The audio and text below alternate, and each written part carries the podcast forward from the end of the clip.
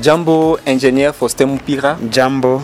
unakuwa direkta wa PBBC Agri, yaani uh, kampuni inayosindikiza wakulima zaidi wale ambao wanafanya mulimo ya buyoga kwa lugha ya Kifaransa inayoitwa champignon.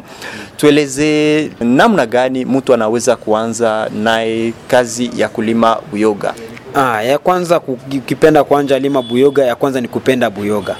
Ukikwisha kupenda buyoga, fasilima utaweza ku, kuiweza kuipanda na kuweza kuifuatilia vizuri. Lakini kitu cha pili ni kuweza kufata mafunzo, kwani mafunzo inakuwa kitu muhimu katika katika mlimo wa buyoga, kwani ni mlimo mpya na watu sasa ndio wanaanza sasa kujua. Kunapita miaka ngapi umekuwa na hiyo ujuzi ya kufanya mlimo wa buyoga? Kunapita sasa miaka saba.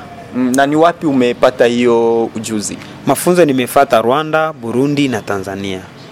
Kwa sasa huko Goma ni watu ngapi ambao tayari umekwisha kuwasindikiza ndani ya hiyo mlimo? Nimekwisha kusindikiza watu kama vile mia mbili, lakini watu wengine wanafanya kazi zao nyumbani, wanapanda buyoga nyumbani, na wengine wamekwisha kuanja tayari kampuni zao, na wote wao tunaendelea kuwafuatilia manyumbani kwao, ili waweze kupata vitu ambavyo ni muhimu kwa kuweza kupanda buyoga. Mm. Nini unapenda zaidi kuyatumia ama unakula namna gani buyoga?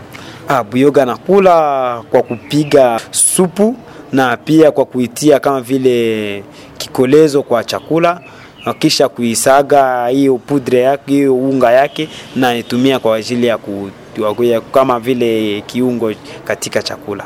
Na unazoea kuisindikiza na kitu gani wakati unatumia buyoga? Nazoea tumia sana makayabo na muda mwingine sambaza.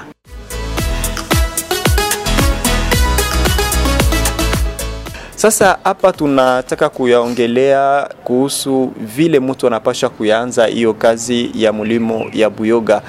Akisindikizwa nanyi, anapashwa kufanya namna gani kwa yule msikilizaji ambaye anatusikiliza kwa sasa? Ah, yule ambaye anataka tuweze kumfuatilia, ya kwanza akisha kupenda champignon, akishapenda buyoga, inaomba aweze kuja sasa kufata mafunzo kwani kwa mafunzo ndio tutaweza kumwelekeza namna gani ataweza kufanya mradi wake na kufuatilia namna gani atafanya kazi yake, kwani hawezi, hatuwezi kumsindikiza kama hana mafunzo, kwani atakuwa na vitu vingi ambavyo atakuwa na, na vinamsumbua kwa, kwa maendeleo ya project yake. Watu watakupata namna gani?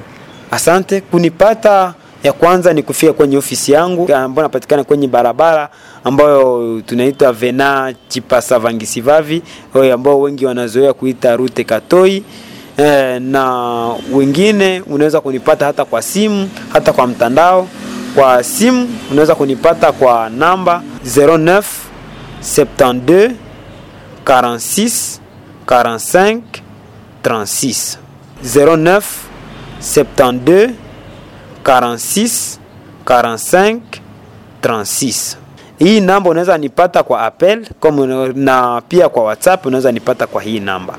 Pia unaweza nipata kwa Facebook kitafuta JCSF ASBL ama unaweza kutafuta kwenye page cultivo le champignon Goma.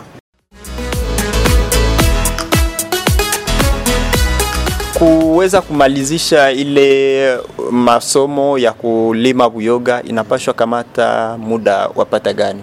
Ah, kwa mafunzo ya kuweza kupanda kwanza buyoga tunakuwa na siku nne za kujifunza gizi ya kupanda gizi tu ya kulima.